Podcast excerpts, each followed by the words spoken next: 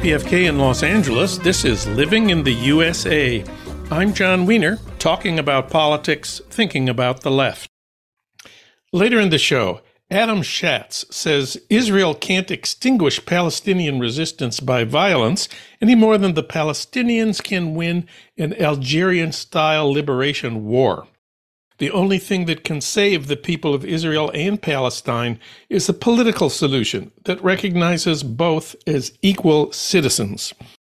Adam is the former literary editor of The Nation and now U.S. editor of the London Review of Books, where he wrote about Israel and Gaza. But first, today's political update with Harold Meyerson. Of course, he's editor at large of the American Prospect. We reached him today in our nation's capital. Harold, welcome back. Always good to be here, Jon.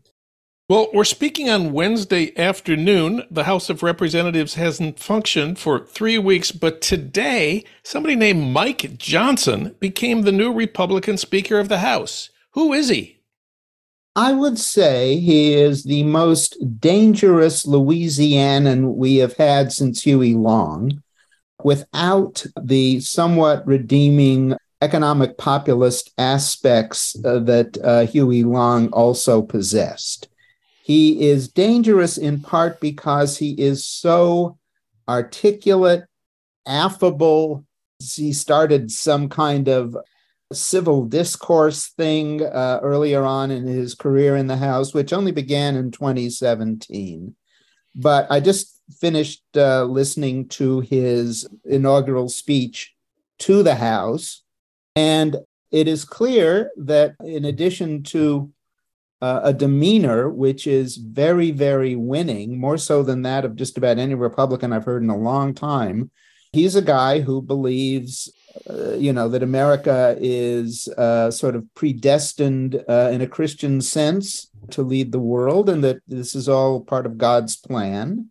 And that part of God's plan was uh, that Trump become president in 2020, and the darn Democrats foiled that. Well, uh, one would have to extend his belief to that because he was the author of a House resolution, not a resolution, a, a letter that uh, a slight majority of House Republicans sent to uh, the Supreme Court uh, to uphold uh, what was, uh, they argued, was uh, Trump's election because of voter fraud that was, uh, alas, never documented because it didn't happen. He spoke today, uh, Wednesday, that is, for slashing uh, the size of government, uh, the traditional Republican thing about uh, reducing the national debt. and he wanted to set up a bipartisan commission on this. I can only assume the Democrats will insist that the way to do that is to raise taxes on the rich. That that seems in and of itself uh, not not a, a totally dangerous uh, stance, but someone who really embodies, in many ways, traditional conservatism, but has made himself at home with Trumpian conservatism as well. Well, the most pressing tasks facing the House now that they have organized themselves are aid for military aid for Israel and military aid for Ukraine. Uh, how does Mike Johnson stand on those issues? Well, he specifically said in his inaugural address that the first bill he would put before the House would be military aid to Israel. He did not mention the word Ukraine, but he kept harping on the need to be the beacon of freedom, etc. That struck me when you weigh that against the failure to mention Ukraine as what is really the Republican Party's position on Ukraine right now, which is a straddle, that it has uh, two wings with uh, diametrically opposed views, and damned if he was going to actually uh, state his. You have a political analysis of the current Republican Party published recently in the American Prospect at prospect.org. You say the Republicans in the House are divided into two factions. You call them the anti enlightenmentists and the anti realityists. Uh, please explain. Well, the traditional Republican position has drifted to the point of anti enlightenmentism. It uh, rather disdains the whole notion of majority rule, uh, which is uh, uh, implicit in the Republicans' uh, efforts to thwart voting and to preserve institutions like the Electoral College. It uh, denigrates the claims of science. I should add that in his inaugural address, Johnson referenced the, the words in God we trust, which was inscribed, as he said, over the uh, dais, uh, over the podium uh, at the uh, in the House during the Cold War as a refutation to what he referred to as godless Marxism. Uh, so, I mean, there is a kind of general anti-enlightenmentism that is at this point become Republican mainstream. Anti-reality is, you know, Trump won. There's major uh, fraud, and there's a PRRI amazing very large poll that was released uh, today, Wednesday, uh, makes clear at least about 15% of Republicans believe that the world is run by an elite that is basically uh, Satanist and practices uh, pedophilia. So that's kind of the anti reality wing. And we have representatives of both in the Republican House delegation. Huh, well, that's indeed, the yes. big stuff. That's the the news from Washington.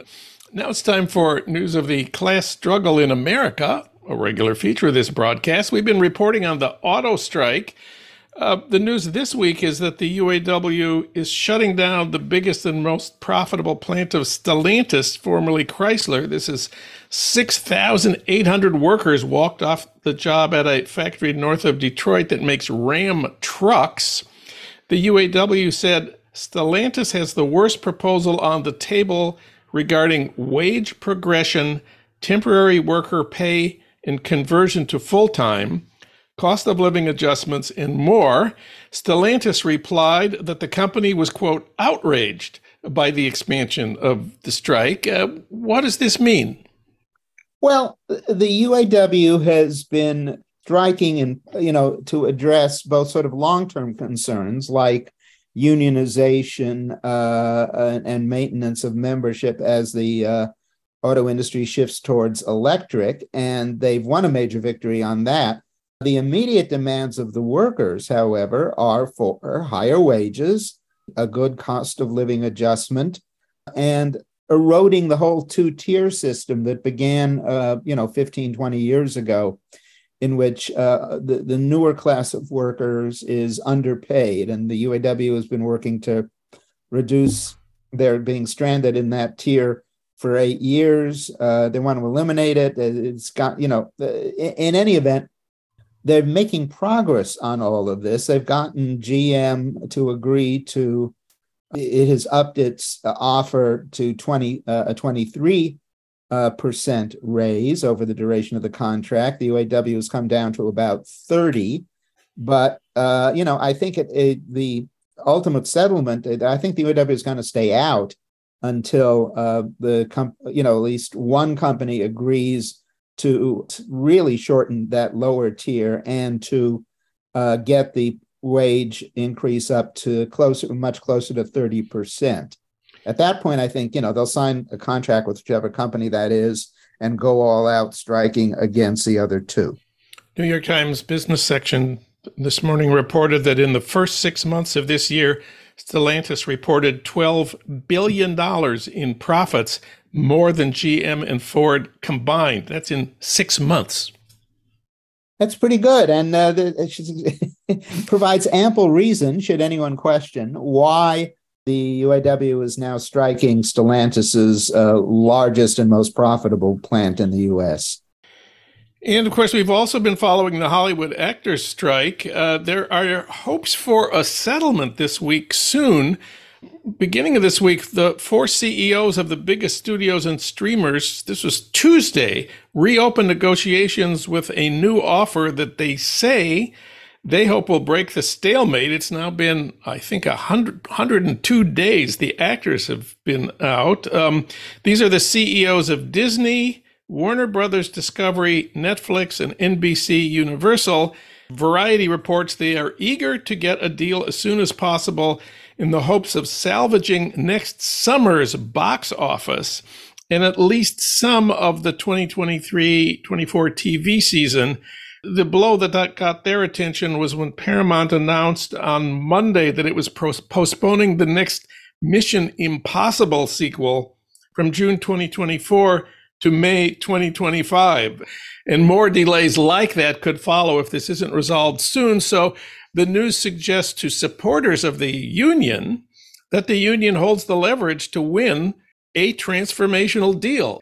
Or, do you think that's too optimistic? Well, you know, uh, the writers' strike was uh, only settled when I think those same four uh, CEOs finally showed up at the negotiating table with the Writers Guild and essentially acceded to many of their demands. Now, it's somewhat mysterious, I think, to a lot of folks, definitely including me, as to why uh, the, the, the studios have been hanging tough since the actors' demands uh, aren't all that distinct from the writers' demands. I think the actors, however, do have uh, a sort of greater concern about aspects of artificial intelligence, uh, AI, being used to replace, uh, you know, if not Tom Cruise, at least the character standing uh, in the far background of Tom Cruise uh, on a given shot. So that probably has been uh, the, the main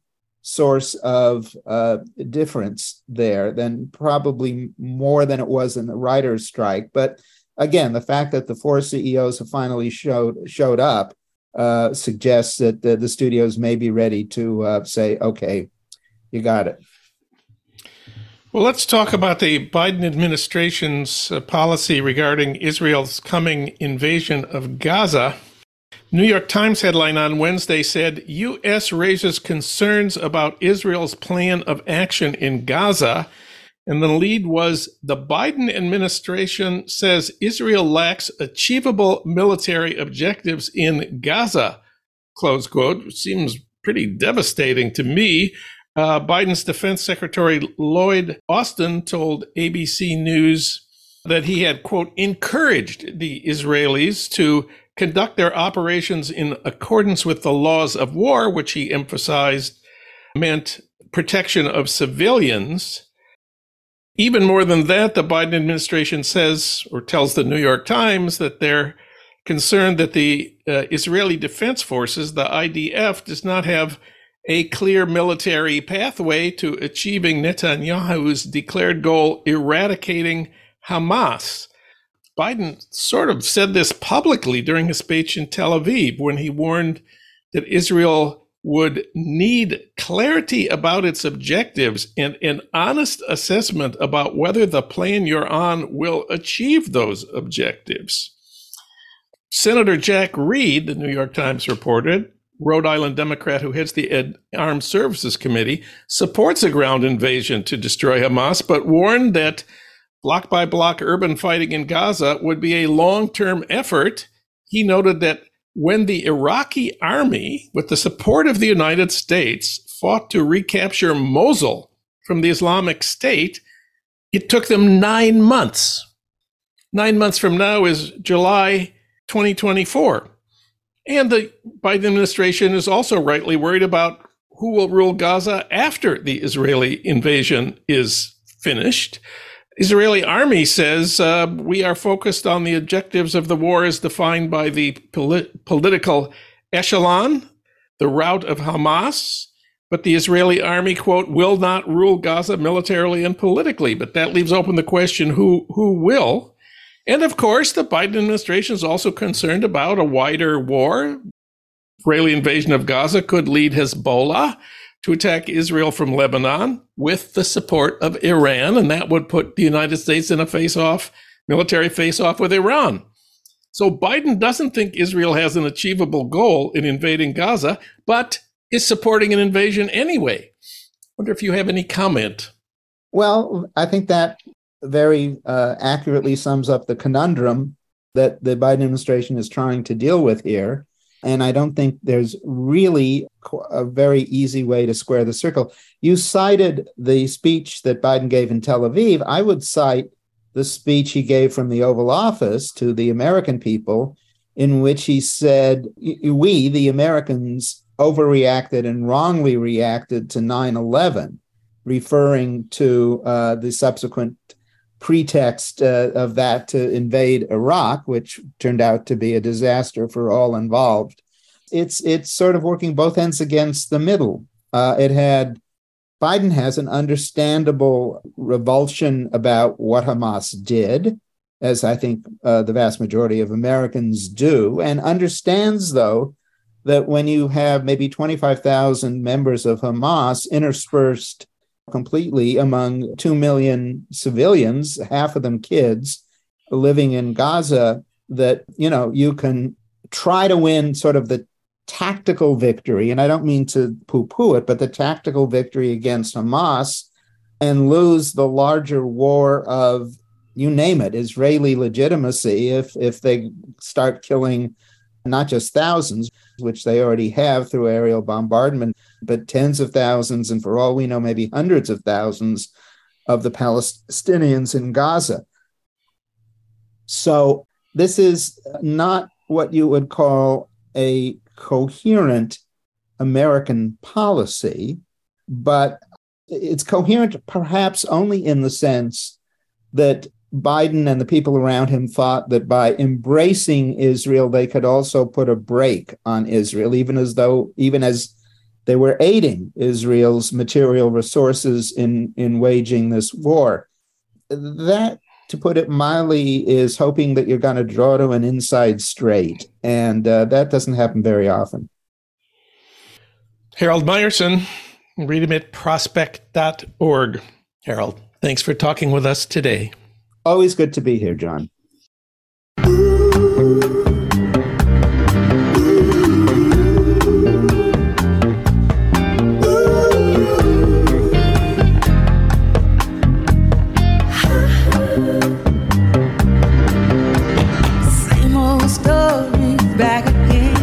It's the same old story. This is Living in the USA, and I'm Jon Wiener, talking about politics, thinking about the left. We need to talk more about Israel and Hamas, the Palestinians in Gaza. For that, we turn to Adam Shatz. He's the U.S. editor of the London Review of Books and former literary editor of The Nation. He's also written for the New York Times Magazine, the New York Review of Books, and the New Yorker. His book, Writers and Missionaries Essays on the Radical Imagination, was published in May. We talked about it here. His new book, is on Frantz Fanon. It's titled The Rebels Clinic. It will be out in January. And he has a big piece on Israel and Gaza out now at the LRB. We reached him today at Bard College. Adam, welcome back. Thank you, Jon. We are speaking on Tuesday, October 24th. As of today, Israel has killed more than 5,700 Palestinians in Gaza according to the Gaza Health Ministry, mostly civilians, including more than 2,300 children. The UN Humanitarian Office says 1.4 million people have now been internally displaced. That's more than half of Gaza's population. Meanwhile, in Israel, the toll from the Hamas attacks on October 7th has reached about 1,300 dead and at least 3,300 wounded. I think it's 289 of the dead were soldiers, the rest civilians. 222 hostages are being held right now in Gaza, Israelis and some foreign nationals. Today, we are waiting for Israel's invasion of Gaza, which of course will kill and injure lots more Palestinians. You open your piece for the LRB with a report about life in the Gaza Strip now interviews the New York Times podcast did last week with two Palestinians, starting with a man in Rafah at the Egyptian border. He told her what's happening here is not about Hamas at all. What did he say it was about? Well, um, he said that this is, you know, this is not about Hamas. He's not a member of Hamas. He doesn't have political sympathies with Hamas. He felt that it's a war against the Palestinian people and that their crime had been to be born Palestinian. And um, I think that is a very strong sentiment that runs among uh, people in Gaza. We have to remember that Hamas is not particularly popular, has not been particularly popular uh, in Gaza in recent years, um, in large part because of its authoritarian rule. And um, in fact, it's often said, and this may be an exaggeration, but maybe not too great an exaggeration, that um, Hamas is more popular in the West Bank than, is, than it is in Gaza, and the reverse for Fatah. And you know there has been a tendency to um, conflate Hamas and the people of Gaza, and to thereby um, justify uh, Israel's violence against ordinary Gazans. The New York Times uh, ran a story uh, a day or two ago um, in which um, the reporter estimated that about 13, at least 13 Hamas leaders had been killed in Gaza, 13 out of now over 5,000 dead. In your piece, you also quote the great Israeli journalist Amira Hass, who's been reporting on Palestinian life now for decades. What did she say about Gaza?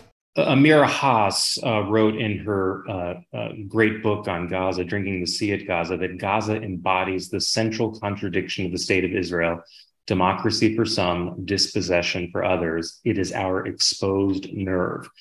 You know, Israelis don't say go to hell. They say, they say go to Gaza, which tells you something about how the Gaza Strip is perceived in Israel. Let's talk about Hamas for a minute. Hamas knew their attack on October 7th would provoke a massive Israeli bombing of Gaza and an Israeli ground invasion and maybe sustained occupation. Hamas knows it can't protect the people of Gaza from Israeli retaliation. So what what is their strategy here? What were their motives on October 7th? Well, there are their motives, and then there's the strategy, and those obviously are two different things. And um, before I um, go on to talk about that, I just want to register that um, an event of this scale, I think, elicits as one's first response, not even an attempt to explain or to assess motives, but a kind of mute horror, because this is, you know, this is a major, this is a major war crime, a crime against humanity. You know, to some people, to, to many observers, um, what Hamas did may seem inexplicable, or to, to use another adjective that has often been uh, cited, um, unprovoked. But but Hamas's uh, motives uh, are not very mysterious. Um, they wanted to reassert the primacy of the Palestinian struggle at a time when it seemed to be falling off the agenda of the international community. They wanted to secure the release of the more than 5,000 uh, Palestinian political prisoners um, in Israeli jails. They wanted to uh, scuttle the rapprochement between uh, Israel and Saudi Arabia, the so called Abraham Accords. They wanted to humiliate Mahmoud Abbas and the Palestinian Authority that he leads um, in the West Bank. They wanted to protest against uh, settler violence in the West Bank, which has been particularly extreme under the Netanyahu government, which is headed by settler zealots and extremists. Um, they wanted to protest the visits of religious Jews and Israeli officials to the Al Aqsa Mosque in Jerusalem. And, and I think, you know, they also wanted to send a message to the Israelis that um, the Israelis are not invincible and that they have to pay a price for maintaining the status quo in Gaza.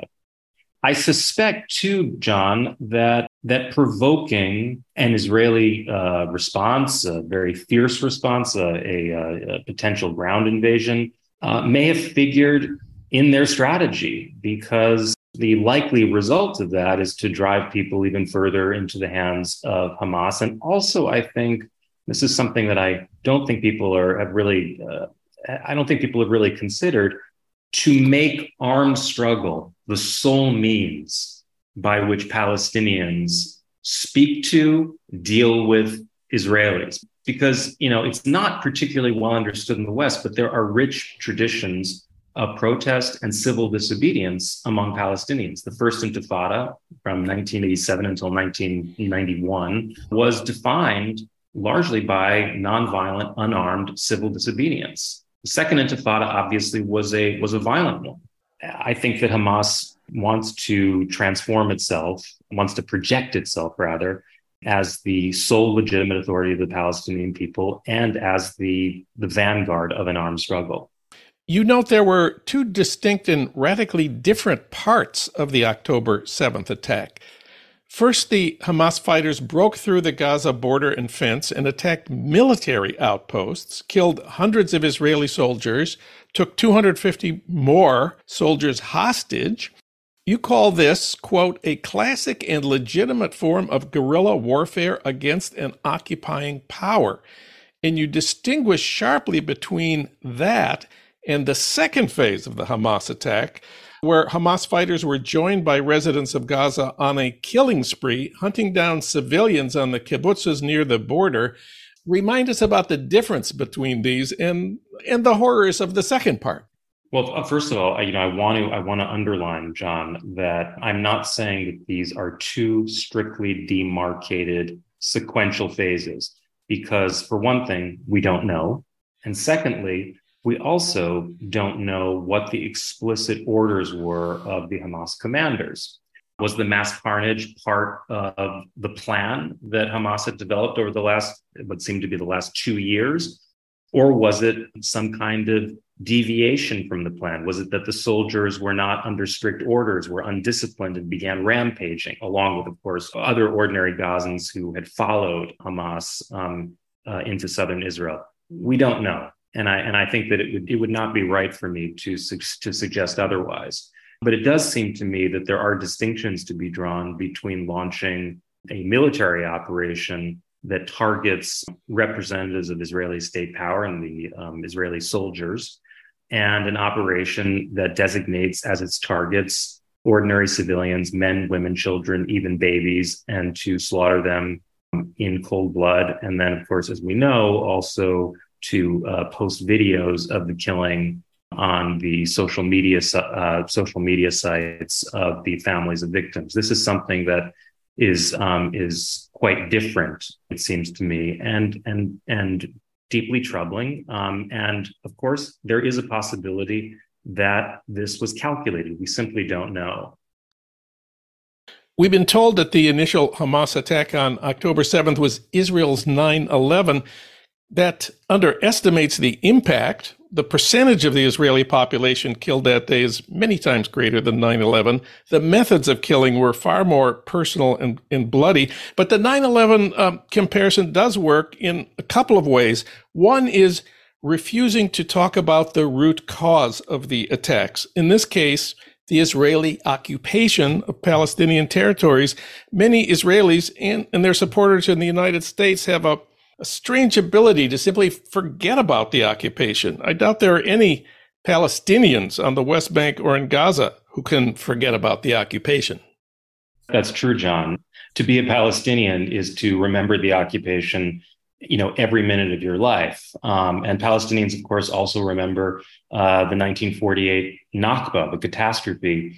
And you know it's worth recalling here that um, we can't really refer to gazans because two-thirds of the people in gaza are the children and grandchildren of people who were driven out of what is now israel in 1948 the occupation was clearly one of the motivations be- behind this uh, horrific assault because in recent years um, Israel has been able to cobble together deals with a variety of Arab countries, Arab countries that are interested in Israel's Pegasus technology, its surveillance systems to to monitor their own dissidents. And uh, Netanyahu, who's always believed, who's always insisted that Israel could transcend what he called the territorial dimension of the conflict, really thought that he was making the Palestinian issue disappear. And I would say that among all the motives for this attack, and there were many, perhaps the most important was to say, no, we're still here, and there can be no peace in this region without us.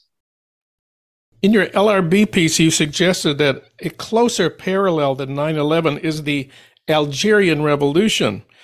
The FLN killed lots of French civilians who lived in Algeria, and of course, eventually drove the French settlers back to mainland France, even though they'd been in Algeria for more than a century. There's lessons here that are being studied by both Hamas and by the Israelis.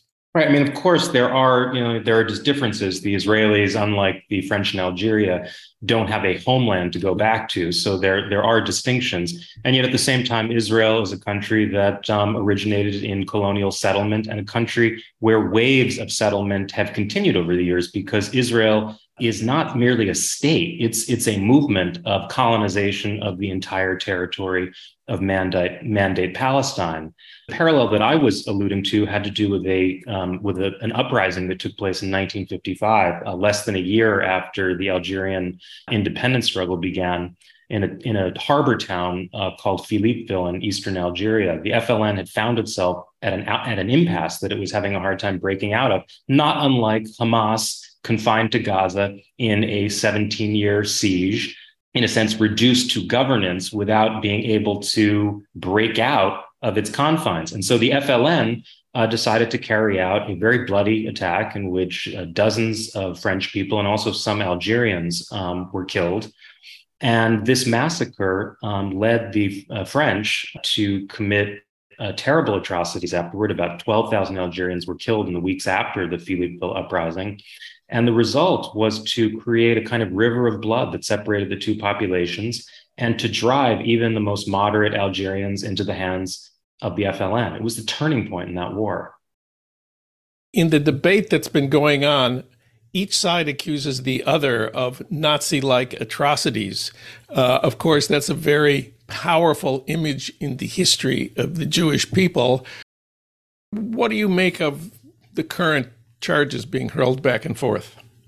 Well, first of all, on an emotional level, Jon, it's understandable that um, you know that Jews have reached out for um, Holocaust and pogrom analogies in order to understand um, the October 7 attacks, even if these analogies are not perhaps the most instructive for understanding of what has transpired, as as as obscene as it is. And it's understandable too that Palestinians um, suffering these horrendous levels of violence in Gaza would see their oppressors as um, as Nazis. I, I, I don't uh, judge this behavior because these are people caught in an absolutely horrible situation.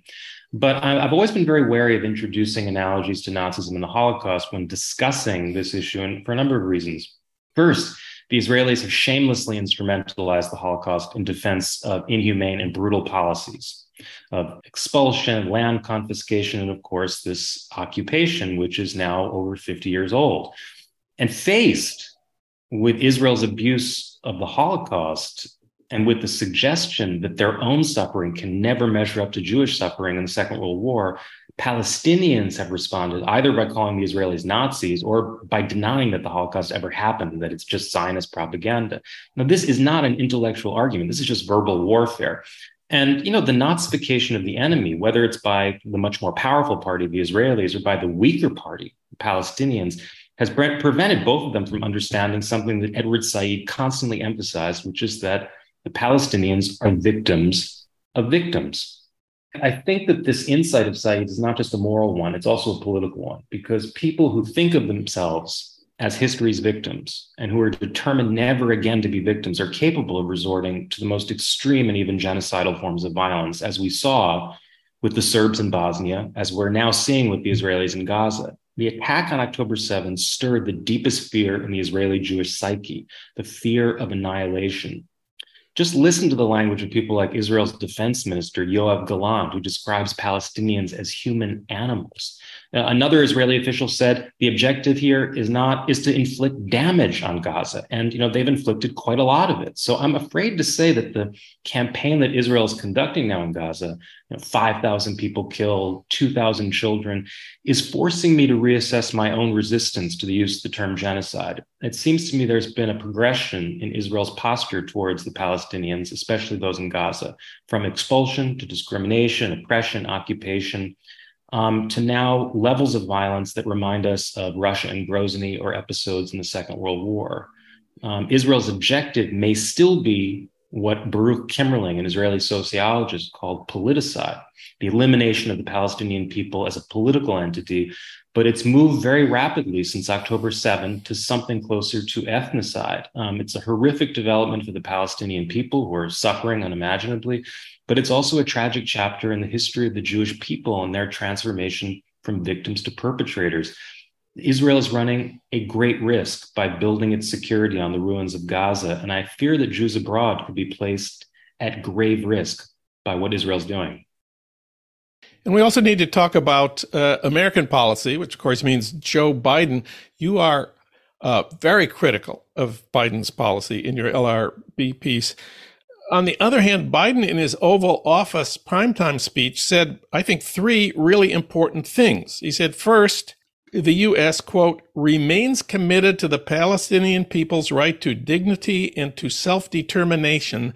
The actions of Hamas terrorists don't take that right away, close quote. And second, he emphasized to Netanyahu, quote, the critical need for Israel to operate by the laws of war. That means protecting civilians in combat as best they can, close quote. And third, he told Bibi that, quote, the people of Gaza urgently need food, water, and medicine. That's pretty much what I hoped he would say. Right. I mean, he said, I mean, he said some of the right things, these quotes that you um, just cited, but what kind of pressure um, is being applied? I mean, I see them dispatching aircraft carriers and preventing uh, their diplomats from from using language like uh, ceasefire or reducing the harm to civilian lives and so on. Of course, there was also a, a you know State Department official um, who oversaw the arms transfers to Israel, who recently resigned and published a very um, eloquent letter uh, denouncing the policy and said he could no longer work for the administrator for the for the government. Um, so I see yet another stark contrast between these very reassuring words about the US's ultimate intentions with respect to a Palestinian state and its all too um, indulgent policy of permitting Israel to rain what is essentially state terror on the Gazan people. I mean, one hopes the Gazan people will, will survive to see such a state when you observe the kind of combat tactics that Israel is currently using. Jake Sullivan, the US National Security Advisor, was quoted as saying that the administration defined the success of the war as ensuring the security of the Jewish people. What about the Palestinians? Don't they deserve security as well? It, it, seems that that's not a consideration of ours. I should add, by the way, that Biden has also discouraged the Israelis from pursuing a second, from opening a second front and attacking Hezbollah um, in, in Lebanon which would could gravely um, escalate the conflict and draw Iran in. But the uh, Israeli military, which seems even more emboldened than Netanyahu himself, and remember, Netanyahu has has historically been very reticent about getting involved in ground offensives. Um, the Israeli military is appears to be pushing ahead with that. The uh, tensions on the border on the Israeli-Lebanese border have um, have increased, um, and there is a possibility that if the ground invasion of Gaza begins, then um, Hassan Nasrallah, um, uh, Hezbollah Secretary General, who's been quite cautious so far, only attacking symbolically, really, the Sheba farms, may feel that he has no choice but to enter the battle, and that's a that's a very scary thought. And one last thing suppose Israel succeeds at its proclaimed goals of killing the leaders of Hamas and lots of its fighters, will that be the end of the organization? I doubt that very much. Hamas uh, has a political leadership outside the country. Much of it um, is in Qatar. Hamas is an organization that does not represent the majority of Palestinians, but it is an important part of Palestinian political society. And I do not think that it can be eliminated uh, by force of arms. I think that's a fantasy.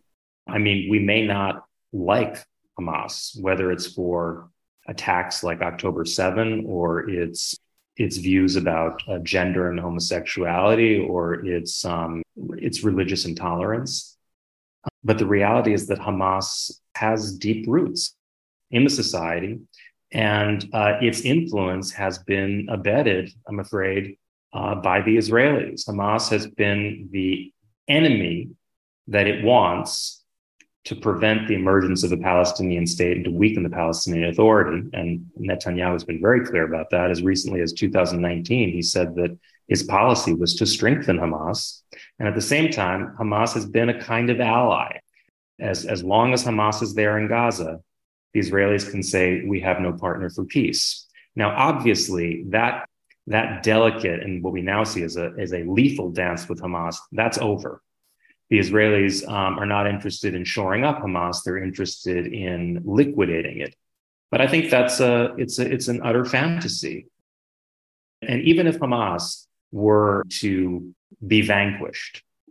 It would reappear either under the name Hamas or under a different name, or, or it might be uh, succeeded by an even more radical organization. I mean, it's kind of a miracle given the extreme suffering to which uh, the people of Gaza have been subjected for so many years, that more radical forms of political Islam haven't taken root there. There has not really been all that much of an ISIS problem in the Gaza Strip. There have been a, a scatter, scattering of radical Islamists, but very few. That too could change. Your final thoughts today. You know, my final thought, Jon, is that the only thing that can really rescue the people of both Israel and Palestine, Israeli Jews and Palestinian Arabs, and of course also Palestinian citizens of Israel, and prevent another Nakba, you know, the great um, dispossession, displacement of Palestinians that occurred in 1948, is a political solution that recognizes all of the inhabitants of Israel Palestine as equal citizens and allows them to live in peace and freedom no matter the framework, whether it's a single democratic state or two states or a federation. And so long as that solution is avoided, we will see a continuing degradation and possibly a greater catastrophe. Adam Shatz, he wrote about Israel and Palestine, Hamas and Gaza for the London Review of Books. Adam, thanks for your work on this. Thanks for talking with us today. Thank you, Jon.